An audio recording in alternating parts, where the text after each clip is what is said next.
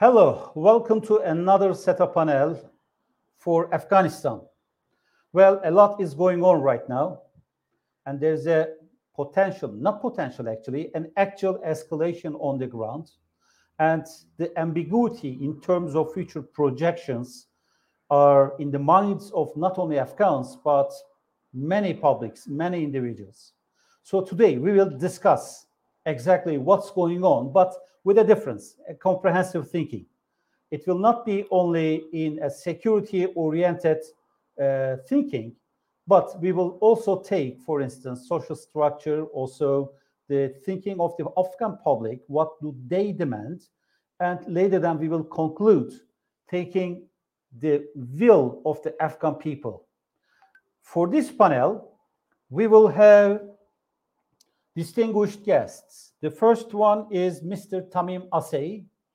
His Excellency Tamim Asey is the former Vice Minister of Defense, founder and CEO of the Institute of War and Peace Studies in Afghanistan. Sir, welcome. You honored us. Thank you. The second one is from Pakistan, Mrs. Amina Khan.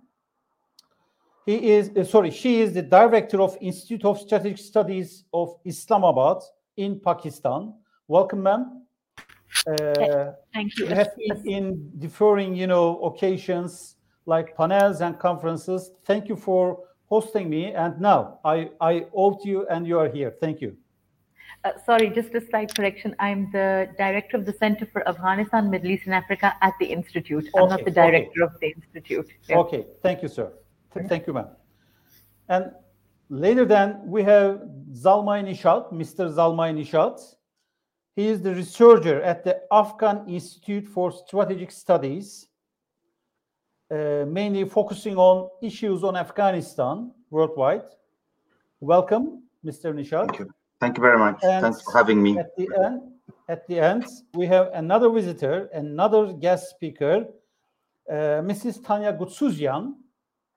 She's a journalist mainly focusing on Afghanistan, has a deep history in terms of her engagement in Afghanistan. She is a TV producer and also a member of TRT World based in Istanbul. And welcome. Thank you. As I have introduced, Afghanistan has suffered a lot from the wars, conflicts, uh, and needs peace and prosperity for a bright future for the new generations of Afghans.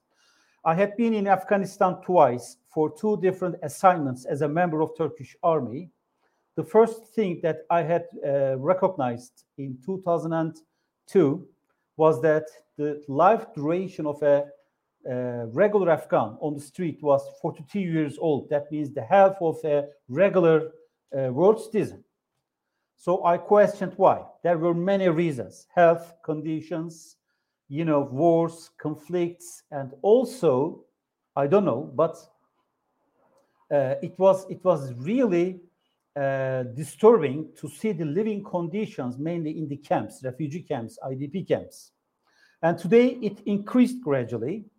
On the other hand, now there's a, another danger to see Afghans suffering from the bad living conditions just because of the, a potential civil war or conflict on the ground. On the other hand, Afghanistan, for some, is a country situated at the heart of Asia, dividing the areas of influences of differing civilizations, differing powers. It was named as great power politics at the 18th and uh, 17th century. And today, Afghanistan, extending from China towards Iran, plays the same role. On the other hand, Afghan politics is blended with many dynamics, not only about dominating the culture, dominating the country, but many different dynamics, ethnical, tribal, and etc. So I would like to ask first Mr. Tamim Asey, Your Excellency. How can you describe the security situation, taking the latest incidents on the ground, because we know that Taliban claims victory right after the withdrawal of the United States. On the other hand, there are tense operations of the Afghan nation uh, security forces and not circulated that much in media, but there are bright uh, success. So, how do you see it? What is the current situation, and how? What are your projections regarding short-term, mid-term, and long-term ones? Thank you, and the floor is yours, sir. Bismillah rahman rahim. Um, thank you very much, Dr. Aslan. It's a pleasure always to be a part of SETA events. It's my second or third time being uh, in, in SETA events. So um, let me thank you for um, this opportunity and let me thank SETA, colleagues at SETA for convening this very important and timely uh, discussion and uh, to be a part of such distinguished uh, panel uh, with very experienced panelists.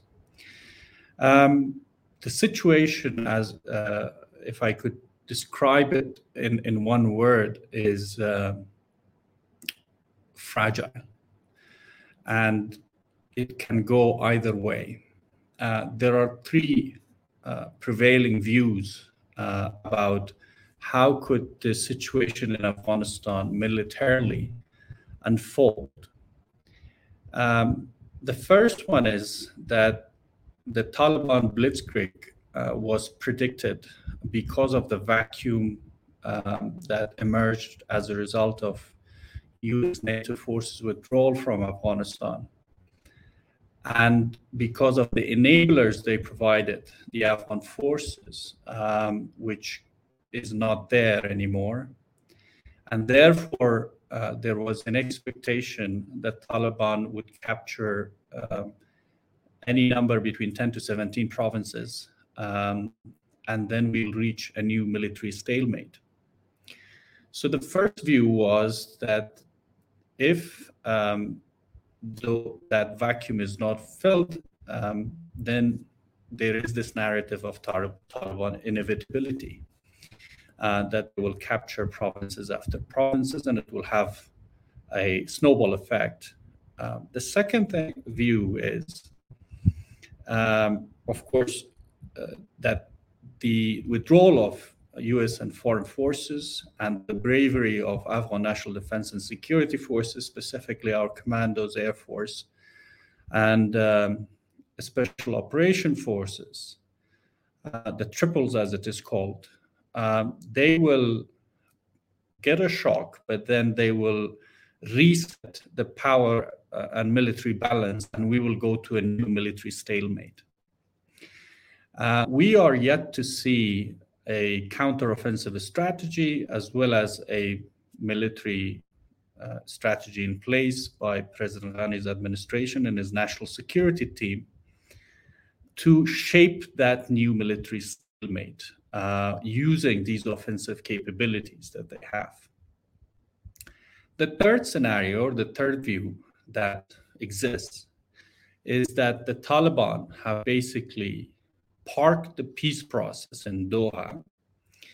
And they, because they have been capturing provincial capital after provincial capitals, they f- feel that military victory is within reach and what would happen is that this false narrative and fiction of a military victory would essentially plunge Afghanistan into a bloody civil war, the likes of Syria, Libya, and Iraq. Um, and, and therefore, there is a possibility that you see in Iraq 2.0 um, um, emerging in Afghanistan, where the enemy are at the gates type of um, on the doors of Baghdad here, in this case in Kabul, and then a national resistance um, forms, and uh, they will tackle um, the Daesh or, or, or, the Taliban in this case. Um, but it will be a prolonged, bloody civil war. I think one thing which is very clear from the outset that the Afghan war has no military solution. Um, military uh, tactics and strategy could be the enablers and provide the environment for a meaningful political settlement, but it's not uh, the solution to the Afghan war. And I hope the Taliban and their supporters that a military victory um, is, is, is a fiction, is a myth, because uh, in worst case scenario, as I said, it will uh, plunge Afghanistan into a Syrian style civil war, or in the best case scenario, they will d- divide Afghanistan where they will have 17 or 18 provinces, and then the government will have 20 or 18 provinces under their control, essentially contested territories. Now, why are we here? Um, we are here because of a combination of miscalculation of the Afghan government's national security team, um, but also because of the Americans' rush for withdrawal and domestic politics. Um, it could have been averted um, if we had the right people within President Ghani's national security team in place where they could have used um, the resources which are available from a military aspect or from intelligence perspective or from other perspectives and planned for a worst case scenario um, and would have tackled this day. But that didn't happen. Um, or our international partners would have seen that the Taliban used the peace process as a tactic, and not as a strategy uh, to end violence. Uh, essentially, uh, the peace process in Afghanistan has been an augmenting tactic to the Taliban's military campaign, which many of us have argued that that is the case. Now, how can we essentially reverse this? The number one problem right now we have is a lack of a counteroffensive and military strategy in place to augment the peace process, to enable it. Um, and I think what President Ghani is doing right now, going and talking to various uh, political leaders, is uh, to form that counteroffensive. Second thing uh, that we require is a national mobilization. Uh, I believe that the withdrawal of foreign forces from Afghanistan provides an opportunity for us to mobilize people and truly decentralize this war, whereas the Taliban truly understand that this war is not only the government for the government a, a, a, fight for survival, but it's also for a new way of life for many Afghans. And uh, it will be the people who will rise up against them. And we see the uprisings all around the country um, against the Taliban. In Herat, you see, you know, Ismail Khan. In North, you see uh, Mohammad Noor and others. Um, uh, you know, all over Afghanistan. and in Kandahar, you saw tribal leaders um, going there. The second thing is we really need to work on what I uh, call uh, tackling the 3D effect, which is the demoralization, defection, desertion, and dwindling resources. Uh, the Afghan forces have been fighting an American way of fighting or warfare uh, in an Afghan context. We really need to indigenize and Afghanize this war. Um, and for that, you need people who really understands this country and this culture, and you need a national security military team, as well as a national security and national military strategy in place um, to really indigenize this war. That's why the Afghan forces are so addicted to air support and to other um, you know source of enablers, which American forces have been, because the Americans basically trained Afghans in their in their own way and and in an, environment and a geography like Afghanistan, many times that is not a feasible way to go ahead. So therefore, when they don't get those enablers, you you you you, you come to face challenges like demoralization and defections, desertions. Now, these defections and desertions uh, are, um, if you really calculate it, or is, is at 11% of the total force.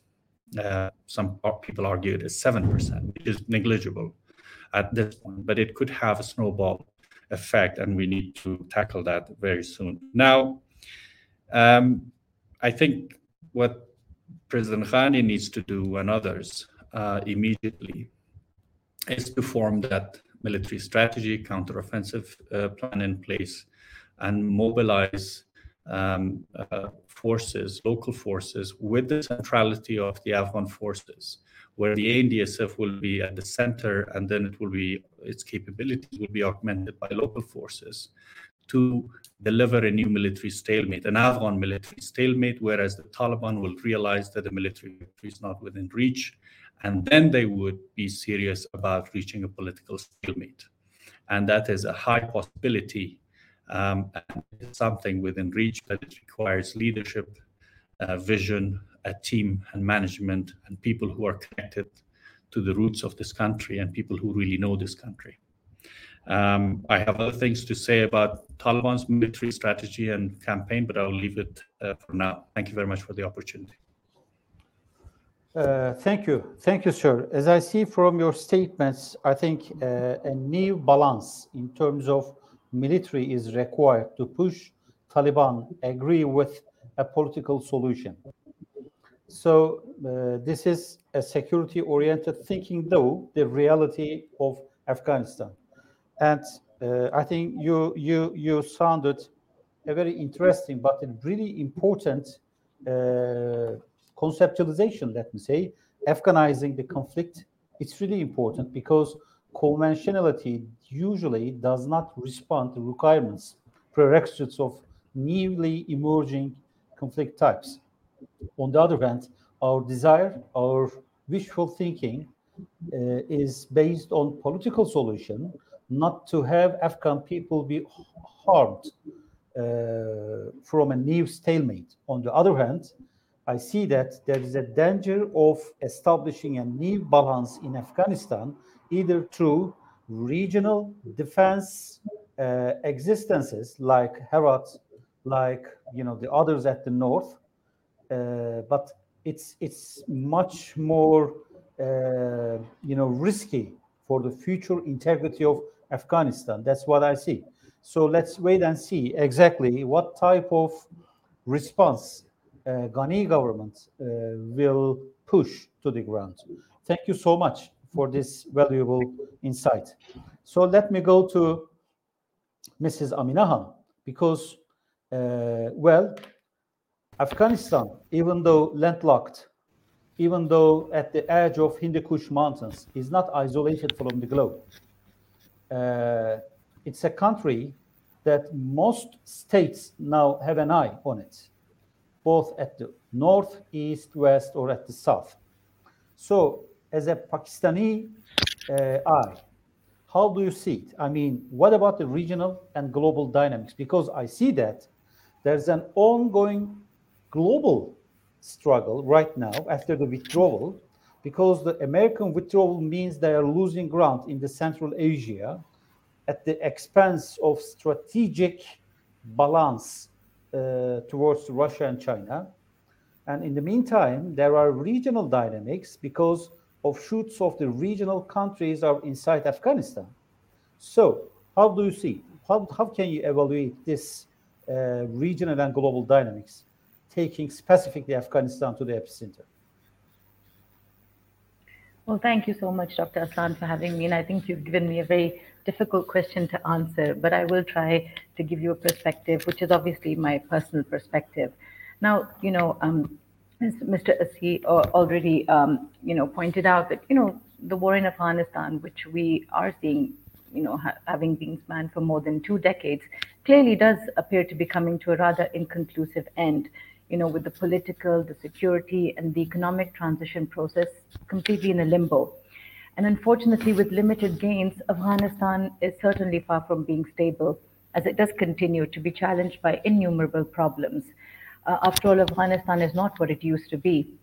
You know, there are now new and multiple actors that have taken center stage with new realities. And let us not forget the strategic rivalries that have increased in Afghanistan. Therefore, Afghanistan will continue to present challenges to the international community and more so the region and particularly neighboring states. Now, although more than a year has passed since the signing of the US Taliban agreement, very little has been achieved in terms of reaching a negotiated settlement. And I think we can see this on the ground with the Taliban, you know, gaining territory. Now, while many have been very critical of the agreement because it has, uh, you know, overlooked essential elements necessary for peace, such as you know securing a ceasefire, attaining a workable compromise between Kabul and the Taliban. Not to uh, forget, you know, the future political setup acceptable to all.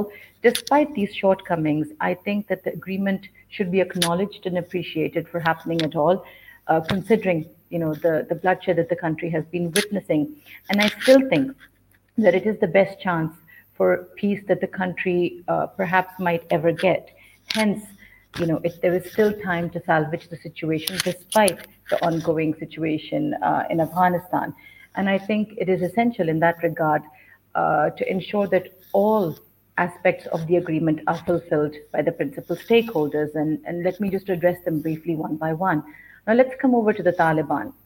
Now, look, one factor that has consistently cast a shadow over the talks has been the increasing level of violence on the Taliban's part.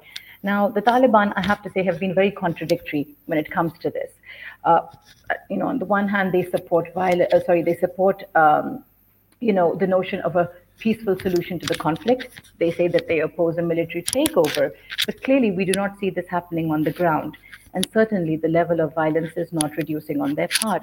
Now, interestingly, um, while the Taliban have halted attacks against American forces or international forces, what little are left, their reluctance to abandon or rather even reduce violence against Afghan national security forces is a major stumbling block. And again, here, I think it is unjustifiable for them to do so because they used to, you know, justify their insurgency as a means of liberating Afghanistan from foreign control. But at the end of the day, it is not foreigners that the Taliban are fighting with. In fact, ordinary civil, civilians, and for that matter, ordinary Afghans that make up the Afghan National Security Forces are losing their lives. Therefore, the group needs to show their commitment by ending violence. There can be no other way. And the group should do this not as a sign of weakness or submission, but rather to demonstrate their commitment towards a peaceful solution they keep on talking about. Um, and in all honesty, if the Taliban can accept the US, the same country that overthrew them and, and so, you know, invaded Afghanistan, they should be able to engage and accept the Afghan government as an equal stakeholder. Therefore, you know, in my mind, there is no doubt that the onus of reducing violence lies with the Taliban. Moreover, the Taliban keep on speaking of an inclusive political setup, uh, that they don't envisage a monopoly of power. But again, their stance towards, you know, a future political setup, again, in my eyes, is shrouded in ambiguity, to say the least. They have yet to present a concrete framework. Therefore, on the Taliban's part, they need to move beyond the rhetoric and they need to be open to some sort of a power sharing uh, arrangement that is acceptable to all Afghans and that does include the government in Kabul. Uh, that is the only way that they can secure for themselves, you know, a, a place in the future political arena. And this is, you know, the only way and the best chance the group has for securing for themselves a place in Afghanistan. Otherwise, you know, it's going to be contestable. Now, let's talk about Kabul. Now, it is important to highlight, you know, we often talk about the external challenges to the peace process, but very little focus is given to the internal or the national challenges, which, in my opinion, I think uh, are the greatest hurdles in the way of peace. Now, differences and divisions within Afghanistan, within the Afghan government, and we've seen this, you know, between President Ghani and Abdullah Abdullah, as well as different political factions, uh, have played a major role in, in installing talks. Therefore, I think it is important for Kabul to focus on political and national reconciliation as well as national and social healing. Uh, they are very critical factors that have largely been missing from the Afghan, uh, you know, equation. Uh, again, I say here that external actors can only do so much. It is important for Kabul to take ownership of the situation and realize that, you know, at the end of the day, talking to the Taliban and reaching a compromise good or bad, does lie in, in, you know in the hands of the Afghans. And it is obviously a very tall order, something that is not going to be easy, but this is something that the Afghans will have to do for themselves. Now, coming over to the US, I think the US also has to be very clear on its position. You know, with the ongoing US, you know, exit, uh, it appears, or Afghanistan is being portrayed as a regional issue for now. But I think we're all very aware uh, that you know Afghanistan has the seeds of a global issue. And again, I say here, I reiterate that there is still time to salvage the situation. Now, the fact remains, you know, despite the blame game and whatnot, that the US was in fact uh, the main party that legitimized the Taliban by signing the Doha Agreement, and that too in the absence of Kabul. Now, they began furthermore to execute the agreement by declaring their withdrawal without fulfilling critical aspects uh, of the agreement, which are so necessary for peace. And that is number one, attaining a ceasefire or securing a ceasefire from the Taliban. uh, again, there was no headway in intra-Afghan talks, with let alone a political settlement, and also little or no talk about the kind of future political setup Afghanistan will have, whether it will be inclusive or interim or whatnot. Hence, I think it is very important for the US, instead of shifting uh, the onus or the responsibility for the future of Afghanistan onto others, particularly in the region, which I'll touch upon, it is important for the US, again, I reiterate, with a major stakeholder and a key signatory of the agreement to push for a credible and workable solution. And this can only happen when you implement the key principles of the Doha Agreement, and again, by putting pressure on both parties, that is the Taliban and Kabul, to deliver. The US has a responsibility to fulfill, and again, this entails a responsible and a measured exit, as well as leaving behind some semblance of stability before it exits because you know more so the region is is going to face the repercussions and and you know we've already seen that now um, unless and until a workable power sharing framework is not brokered uh, you know between kabul and, and, and the taliban neither side is going to give in therefore again i re- i mean reiterate and repeat that the us must leave uh, with some semblance of stability and this could even entail you know, prolonging their exit if need be. Now, uh, as I mentioned, time and again, if you you know look at policy circles within the U.S., the situation in Afghanistan is being you know pushed over to uh, you know the region. Now, uh, it is interesting because I think despite their previous differences and divergences, it appears that for the first time there is this strange uh, regional strategic coincidence, if I may call it amongst Afghanistan's immediate neighbors, which is, of course, Pakistan, Iran, Russia, China, the Central Asians, and Turkey, which entails um, regional ownership, recognition of a negotiated settlement between the principal stakeholders, that is the Taliban and, and, and Kabul, um, as well as uh, the role of the Taliban, but more importantly, not pushing for a military takeover. All these countries have been categorical in this aspect that they do not favor a military takeover of the group. And this, of course, also you know, entails curbing transnational terrorism and groups such as the ISKP, which is a threat to the region. Now, while the notion of a regional consensus does exist and may certainly be a ray of hope for Afghanistan, there are important questions. To what extent are regional countries willing to, you know, um, come in? While yes, they'll continue to provide political, uh, economic, and developmental support, I think at this particular stage, it is very unlikely that these states are going to extend military or security support. Because if that was the case, I think they should have been engaged of, you know, way before. Nobody is willing to replace the US, that is for sure. In fact, let me be very honest, every country, particularly when we look at the refugee situation, is out to fend for itself, um, particularly to secure itself from the possible consequences that will come out of Afghanistan. Now, we have seen valid interlocutors in the region. We've seen Pakistan, China, Russia, Iran, Uzbekistan, and Turkey that have been trying to facilitate talks. Now, I personally feel that there is regional consensus and there is certainly an appetite within the region to play a bigger role. Um, therefore, there should be greater push for maybe a regional framework or monitoring mechanism that could push both sides to deliver. Now, here, let me just mention that considering Pakistan's historical baggage with Afghanistan, I think Pakistan would not be best suited to play this role, but we could have China, or for that matter, even Turkey, uh, come in and play that role of a regional interlocutor. However, again, it boils down to one thing. At the end of the day, regional countries can only do so much. As hard as it appears, both Kabul and the Taliban need to learn to accept and accommodate each other. They need to compromise because there is no other way. Again, the biggest hurdle now is not external spoilers or elements, but in fact internal. And while there certainly can be regional collective pressure, or for that matter, even the possibility of a regional monitoring mechanism to make all sides deliver, the onus, unfortunately, is, is on the Afghans. So I'll end here and you know maybe we can continue this in the question and answer session. Thank you. Uh, thank you, ma'am. Thank you. You know, uh, I totally agree because little has been achieved for 20 years. That's a fact.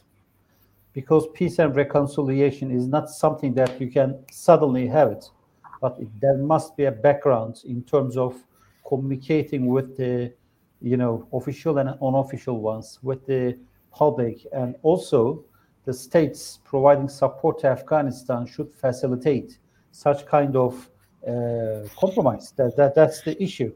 On the other hand, there's something I'm really uh, concerned about the regional dynamics. Uh, when you try to do something, you usually legitimize, as you have criticized the United States in your speech, legitimize another party. So uh, legitimizing is a dangerous issue. Once you legitimize, you can't step back. So uh, I think in the coming days, the nature of such legitimization will be a point of discussion or point of debate, debate because if you take the word phrasing power sharing in Afghanistan and legitimization, that means, well, 20 years is really much for a power sharing through a legitimization. So the least agreeable terms must be in the minds of the Afghan decision makers and Afghan public. But the, for me, the ultimate decision maker should be should be the Afghan public.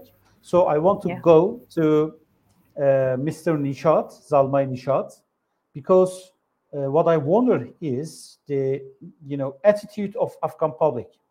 If you go through a diff- differing provinces in Afghanistan uh, and have a chat with a regular citizen on the street, I think you will hear the voice uh, of people, not the power brokers. So the ultimate issue is to, uh, you know, address this demand, because at the end, as Mr. Asey claimed, there exists an Afghanized type of civil war in Afghanistan. This unheard voice will be a point of reference in the minds. So, how do you see the attitude of Afghans, Afghan public? What do they demand? That's for peace and uh, reconciliation. That's the issue. But what is the points that should be raised on behalf of Afghan public? Uh, thank you very much, Dr. Uh, Aslan, uh, for the opportunity and for SETA. And it's an honor and pleasure to be part of this distinguished panel. Um, this is a very a difficult question uh, to speak on behalf of the people of Afghanistan, but I'll try my best to um, give a historical understanding of that I have myself, my personal view on the on the problems. Uh, Minister Asey really kind of you know gave uh, very nicely the three scenarios, the possible scenarios, and um, we are unfortunately in the middle of um, uh, perhaps uh, at this point it's difficult to say, but it seems the worst case scenario, and we have a huge um, humanitarian crisis. Uh, figures show that about a million people have been displaced. I was watching videos, uh, footage from last night in a car park in Kabul that uh, my friend had uh, shot, and, and there was huge number of displaced people who basically were in need of food and shelter. There's none of them, and the community is trying to do its best. But let's go back to the uh, you know what what went wrong from my perspective and what where we are uh, afghanistan as a country uh, as a modern nation state started its roots from um, uh, starting as a buffer zone between the czarist uh, russia and uh, british empire in india and through enabling basically abdurrahman khan the, from 1882 to 1901, a centralized state was created. And Abdurrahman Khan was funded uh, by the British, not only was giving money, but also given weapon to create this highly centralized state in Kabul, which is um, basically, and then this tradition was continued by his son Habibullah Khan and then Amanullah, his grandson in the 1920s. And then we know the rest of the history, what happened. But then we are ended up with this um, in a country which is mosaic, multicultural, multi-ethnic, and highly diverse and plural, with a very, very centralized structure, uh, perhaps in the world. And then we ended up through the legal processes of the first constitution of 1923, and then um, the um, those who framed the, the constitution had um, an, um, an integrationist basically uh, idea, that the assimilationist idea, and they took mostly the uh, model from the Turkish uh, nationalist nationalism model, but in a very diverse and a very different setting. And um, it culminated to 1964 constitution, and then um, we have, and then in the late 1970s, we know that the turbulences because of the invasion of the Soviet Union and the dislocation of the system. Unfortunately, I mean, the during this this period um, uh, of time, uh, different ethnic communities started to stand against the. I mean, um, that that I will come to the Constitution of 2004, but then I need to ex explain what by the, this location I mean. So different ethnic communities and religious communities, the Shias, the Sunnis, the ethnic groups during the invasion of the Russian started uh, uh, establishing strong links with the regional countries and with the international powers, and they put their hands on resources, on wealth, and on basically uh, they became more aware of the condition that they were living under this highly centralized government. Uh, uh, I mean, and at times very oppressive. Uh, then um, basically this dislocation and this rupture uh, should have been a point uh, that the politicians after 2001 invasion of the uh, the Americans, the intervention of the international community, they should have taken that into consideration. But the 2004 constitution of Afghanistan basically was a copy of the 1964 uh, constitution with one major change. Instead of king, we had a president.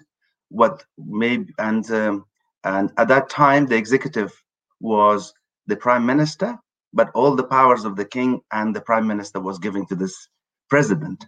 After 2004, this highly centralized political and administrative system was unable to accommodate all these demands and all these basically relations that has been established with the region and with the world.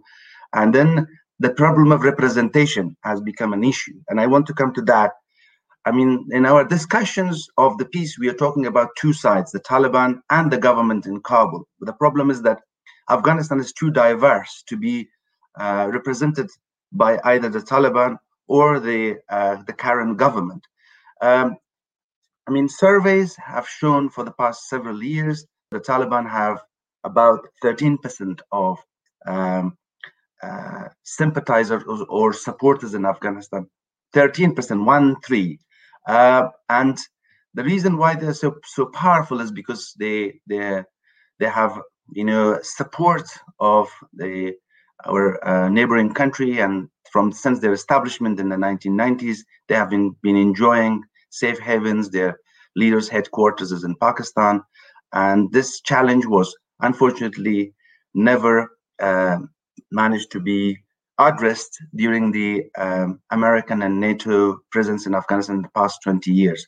So 13% of the uh, people of Afghanistan. And then you have a government which has been uh, is in power, and we know about these election disputes of 2009, 2014, and 2019. And then we know that mismanagement, and we know that at the moment the uprising, popular uprising, and the resistance to that is um, underway, that the people want to stand against the Taliban.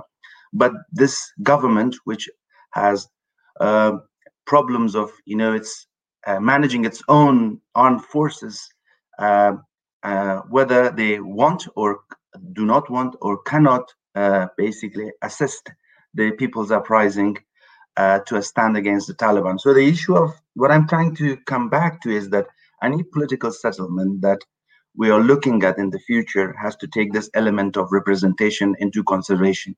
That 2001 Bonn conference tried to sort the issue of uh, representation through um, an estimated uh, uh, ethnic uh, groups, basically numbers, and so that we know that how that that didn't um, the reason it didn't work was that we had this highly centralized power which all the decisions were made in by one office the office of the president.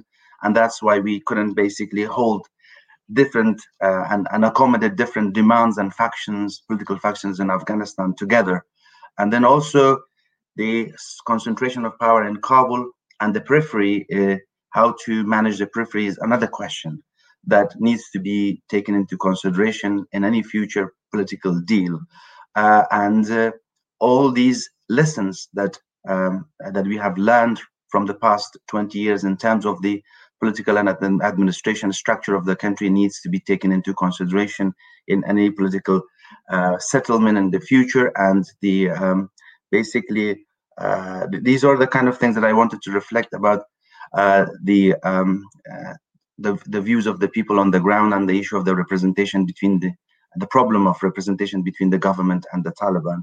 And uh, coming to the issue of humanitarian uh, situation, um, I, I, mean, the government is uh, not, I mean, it is, as we know, um, is struggling to re rebalance uh, the uh, armed forces and basically started its own offensive against the Taliban. But on the other hand, we are we have ended up with a situation that million, I mean, a million people at least, based on numbers, have basically uh, escaped from the districts that have fallen under the Taliban or now the cities, and they have uh, come to the big cities. Either they have converged on uh, in Kabul, Mazar-e Sharif, or uh, Kandahar, or maybe um, other other big cities in the east, maybe Nangarhar. Uh, I don't know what I mean. The government. I, I mean, I'm, I'm sure the government might, would not have any um, any much to to help these uh, uh, this uh, humanitarian situation. And then we have ended up also um, a lot of people escaping from Afghanistan to regional countries like Pakistan and Iran. And we know that um, uh, already we have millions of people, um, millions from Afghanistan living in, in both of these countries, and some of them are escaping towards Europe through using the um, uh, Tur Turkey route as a, as a transit to Europe. Uh, but we know about the uh, European kind of you know policy of having a deal with the, with the transit countries to not allow refugees entering in their country. So we are facing a huge humanitarian situation in Afghanistan on the ground that uh, it's very painful for all of us, especially those of us who are from Afghanistan, like myself. Uh, thank you, thank you, dear friend. As I see, uh, I think political settlement appears uh, the first and the imminent issue that is in the minds of the public. And humanitarian escalation means survival has become the priority because once they immigrate from their lands to the other cities as IDP or refugee to the other countries, well, everything, all dynamics changes. We have experienced the Syrian influx to Turkey. 3.6 million Syrians are now living in Turkey and uh, Afghans will add more value in terms of numbering, and mm. that's that's another because uh, once you immigrate to another country or to another region, the risk is losing identity. Uh, not only about humanitarian escalation, the second, third generations are uh, usually uh, losing themselves in between cultures. So that's really uh, a thing that Afghan decision makers and also Taliban should be in charge of, you know, uh, thinking. It's a concern, I think, for the next generation. This is what I believe. Thank you so much. So, final question goes to uh, Mrs. Tanya. She's an expert on Afghanistan. Uh, well, I think you should uh, touch collateral consequences of a probable war, civil war in Afghanistan. Because collateral means, well, you can directly target a certain segment, but the collateral one cannot be estimated. Uh, as a former military, uh, when the US strikes were circulated in the news, you know, I was trying to check how many civilians were counted as civilian casualty. As a, you know, if you term this as a collateral effect, I think it's not fair. But collateral effects are in economy, are in you know production cycles, social structure. So how do you take it? Well, Murad, thank you for having me on again uh, today. Uh, in particular, among such an impressive group, um, they made some uh, interesting points. They raised some interesting points. Uh, as you said, uh, you asked me to discuss the collateral consequences of a potential for intra-Afghan conflict Um, some might call it a civil war, others might call it a proxy war. Definitions may not really matter. Right now, we are seeing a foreign backed insurgent group waging war against an elected government, however flawed that government may be. Uh, whatever the case, there is no denying that a protracted conflict between the Taliban and government forces will impact the population in several ways and on an unprecedented scale, primarily humanitarian, political, societal, and economic. Now, let's look at a few of those issues. Uh, first, the potential for high casualties in light of earlier conflicts in Afghanistan. Um, Kabul's population in 2021 is estimated at over 4.3 million. That's nearly double what it was in 2001. Uh, during the Afghan civil war in the early 1990s, the population of Kabul was only around 1.6 million and dropped to 400,000 in 1994 when warring factions regularly targeted civilians for attacks. There is no precise record of casualties from that period. Clearly, uh, many thousands were killed in factional fighting. Prisoners and civilians were executed by rivals. Tens of thousands died of starvation and disease. Um, hundreds of thousands were also killed or injured by landmines. We can only imagine uh, what a return to fighting would cost in terms of death and destruction resulting from another protracted war right now.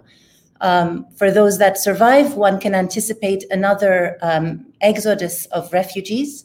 In the late 80s, the number reached 6 million, uh, and another round of fighting might see this again. Uh, this time, however, um, as you mentioned earlier, as one of our panelists mentioned, Afghan refugees are already being turned back uh, from several countries, and those who have found refuge um, abroad are facing challenging, challenging circumstances, uh, if not outright persecution. Um, second, let's consider the economy, uh, agriculture and subsistence farming in particular. Uh, agriculture has traditionally dominated Afghanistan's economy, some 25% of the country's uh, GDP. Uh, about 70% of Afghans live and work in rural areas, mostly on farms, and 60, 60% or so of all households derive some, if not most, of their income from agriculture.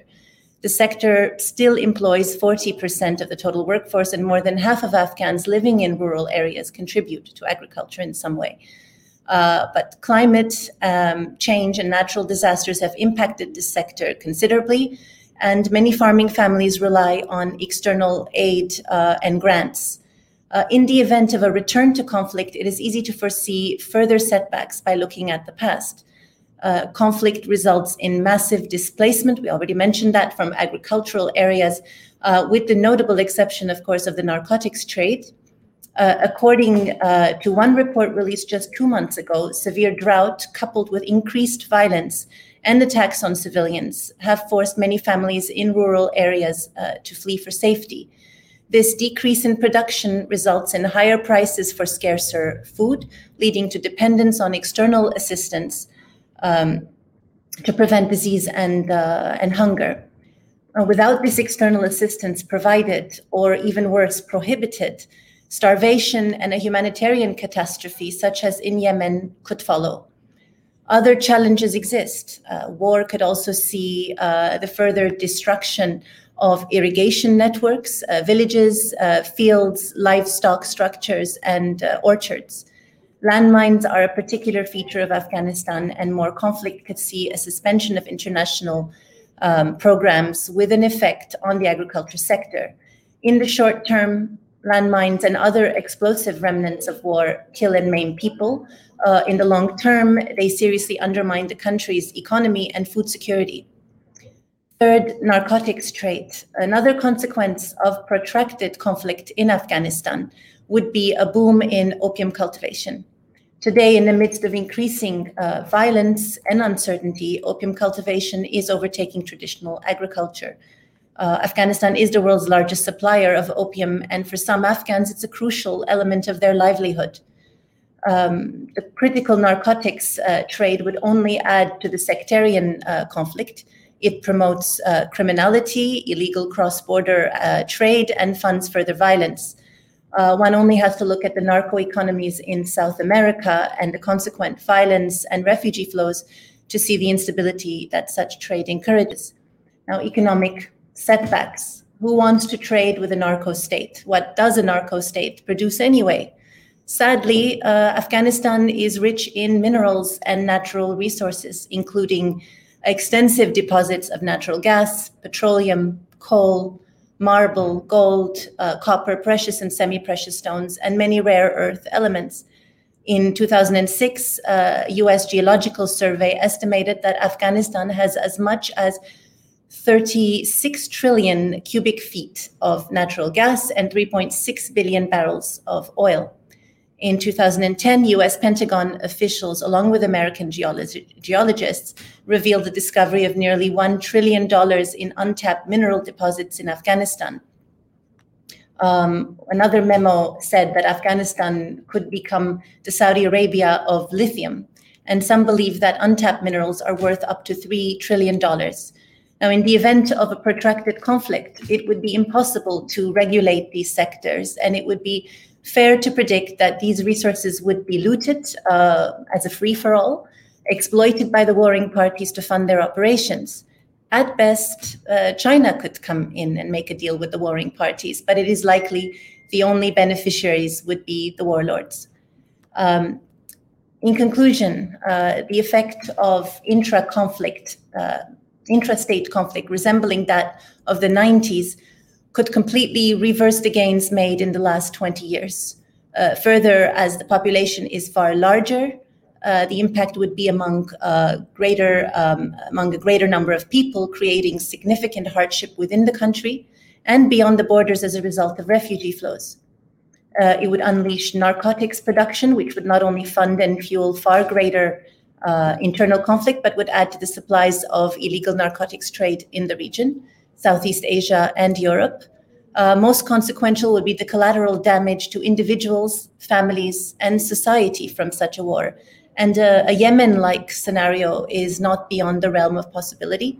Perhaps this assessment is overly grim, uh, but even a fraction of this assessment, if true, would be a tragedy.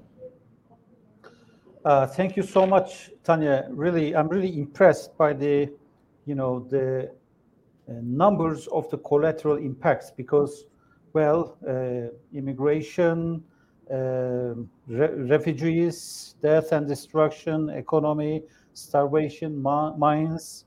Well, you know, very correct. But I think we should remember one thing: once a conflict erupts, uh, there, it's really hard to step back from the collateral consequences.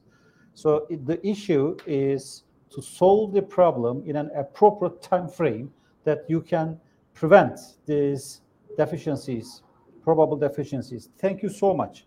No, I want to I want to now direct uh, questions uh, for a short remark to the uh, guests. By that way, I can take your opinion because as far as I take notes, uh, there are further questions either coming to my mind or I have received some through social media but uh, I would like to ask uh, His Excellency Asey one significant question because uh, he cut it short when uh, approaching to the concluding remarks. It was Taliban's counter strategy because if you take Afghan governments to produce a strategy to respond a probable, not probable, but actual Taliban threat, I think the strategy of Taliban is still running though, uh, what could be the further for that?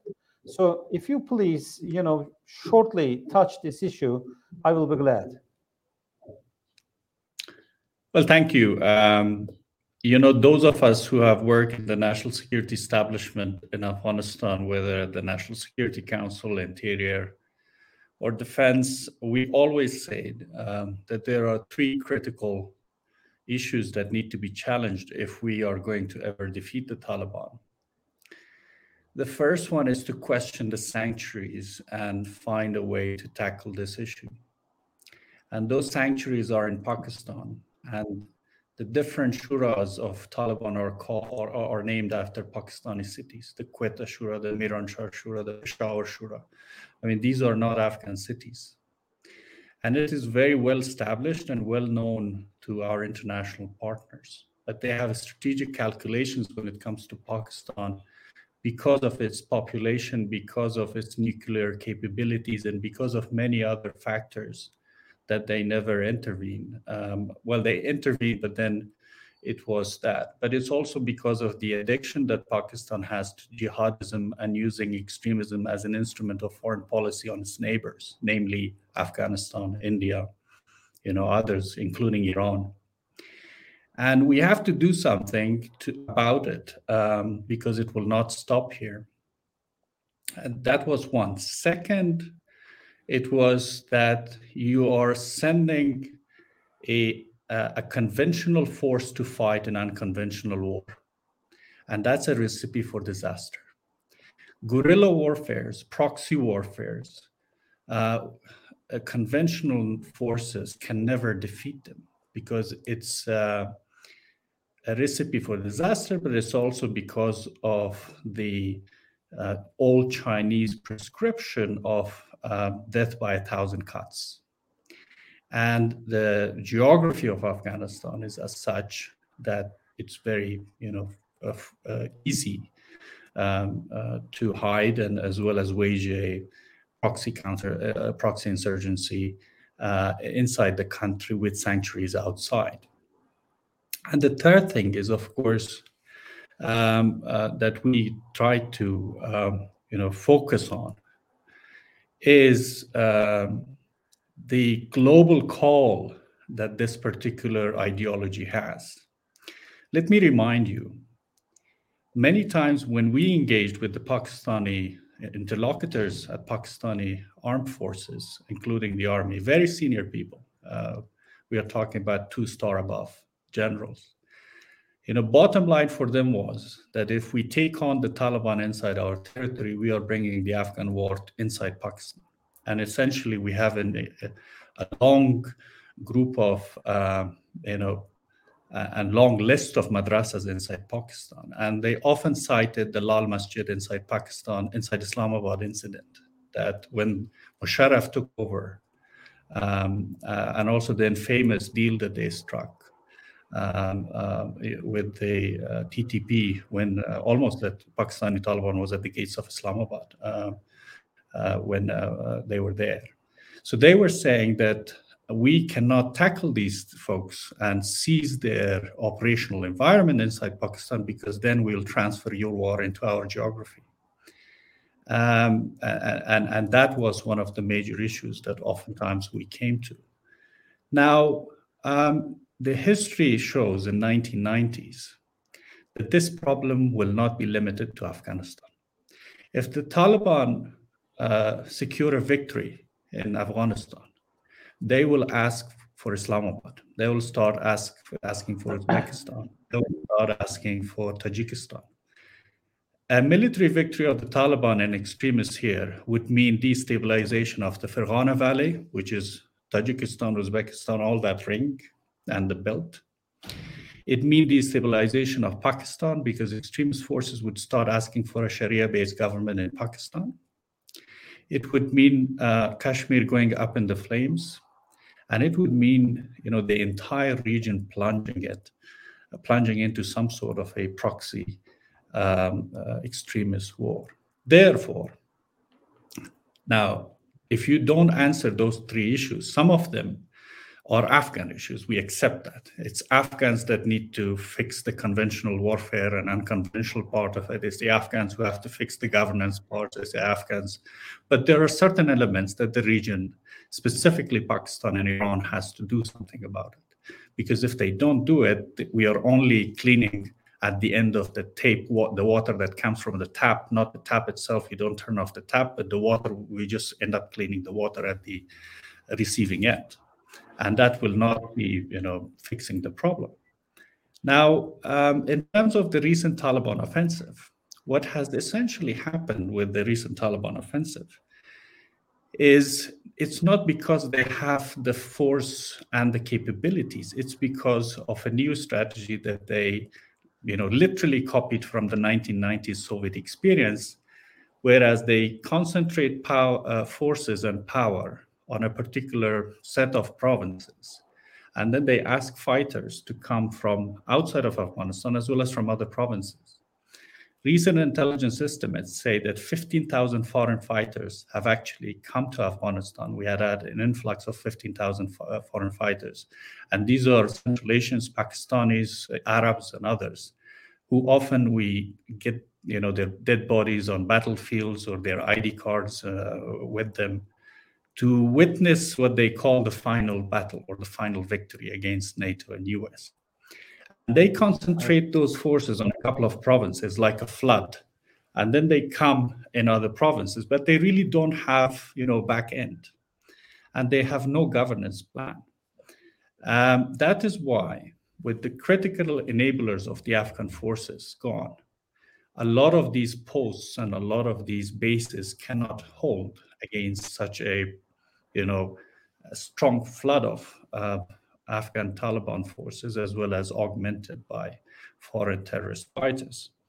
It's also, um, uh, you know, uh, the, the strategy that they have been following is that they act like a flood. They have started from the north, they went to the west, and then they went to the south, and now eventually, when the weather gets very cold in the north and central Afghanistan, they will go to eastern Afghanistan. But everywhere that they have captured, they have no governance plan. And everywhere that they have captured, they have went and cleansed those areas of what they call, you know, collaborators, government, uh, sympathizers, so on and so forth. And then they left it. They have not even delivered rule of law. So it's all violence, a lot of atrocities and brutality, and uh, oftentimes lots of killings and cleanse, cleansing. Now, many of us see that the Taliban uh, strength, the Afghan forces, they ha- they are also very overstretched.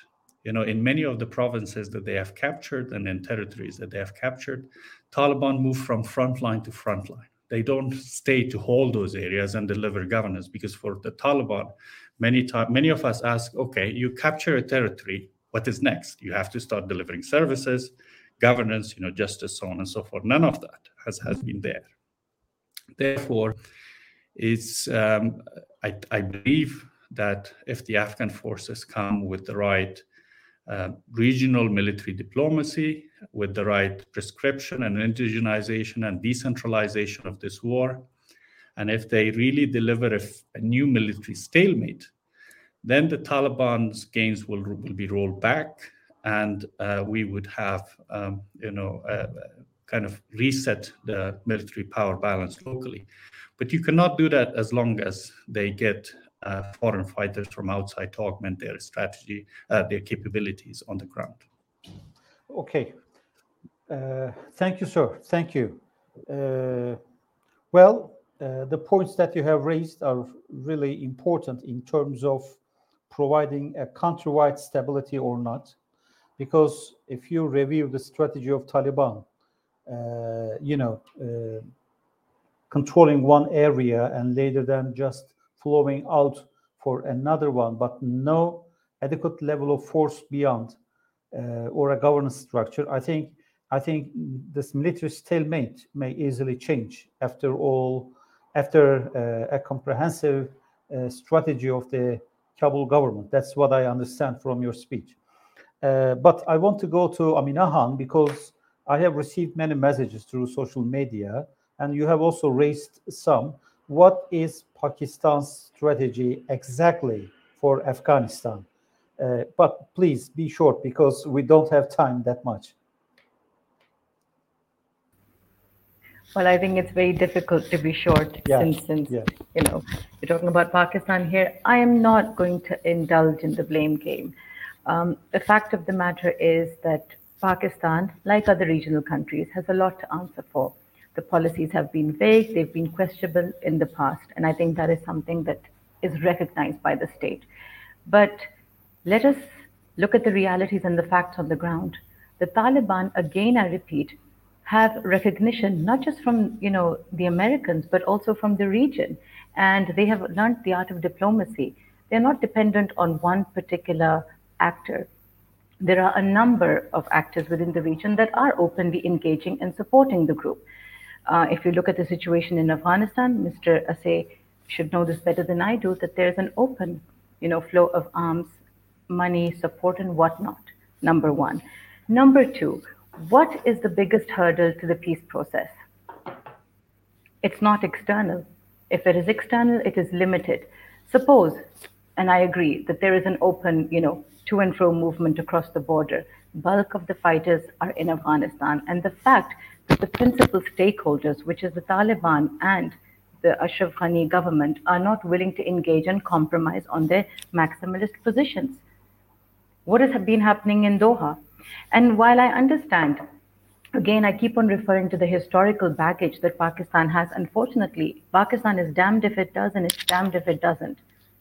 In the beginning, when President Ghani came into power, please remember, I don't want to go into history, but Pakistan took a backseat and said that we will support the process, but at the end of the day, you know, the process should be, you know, achieved between the two principal stakeholders. That did not happen. And on the insistence of President Ghani, Pakistan has been engaging with the Taliban as it has been engaging with Kabul as well. Most recently, we were having a, a, peace conference where we had called a number of political factions from Afghanistan.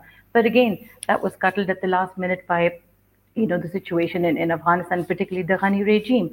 My only point is that I think time and again we talk about the repercussions. Which country has faced the bulk of the repercussions from Afghanistan. It's been Iran and it's been Pakistan.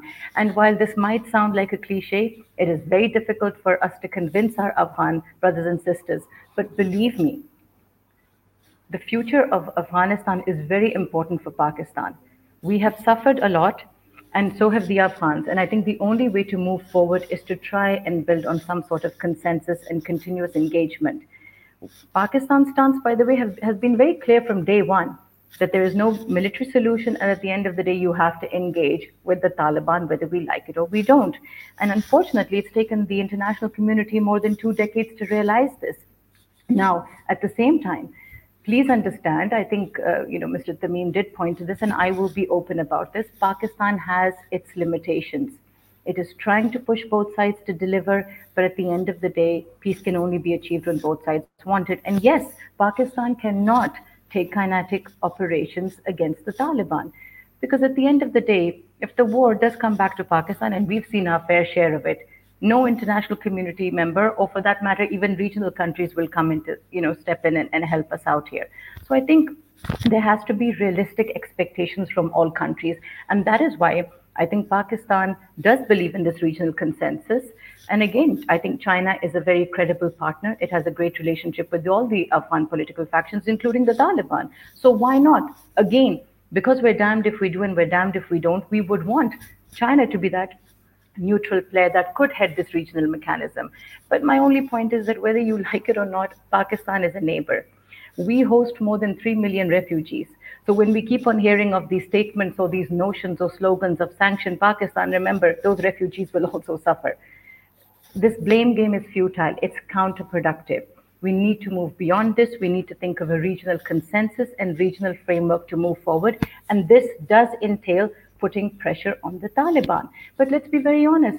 The day the Taliban, uh, sorry, the Americans signed an agreement with the Taliban, excluding Kabul, for that, that was a military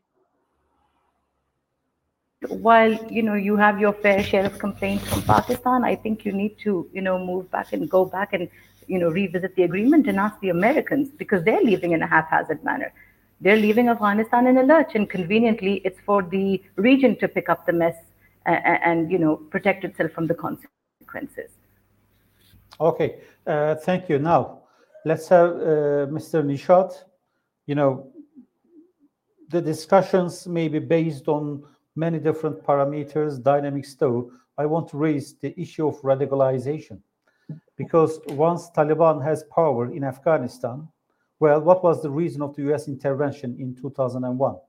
To have Taliban, uh, you know, be denied to provide support to Al Qaeda, but still we have Al Qaeda uh, as a network.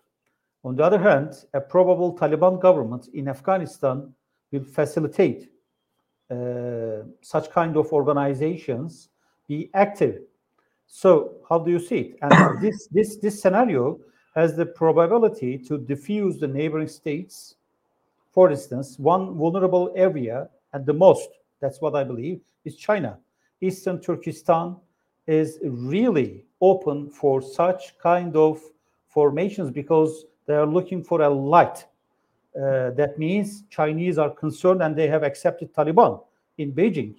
So how do you see it?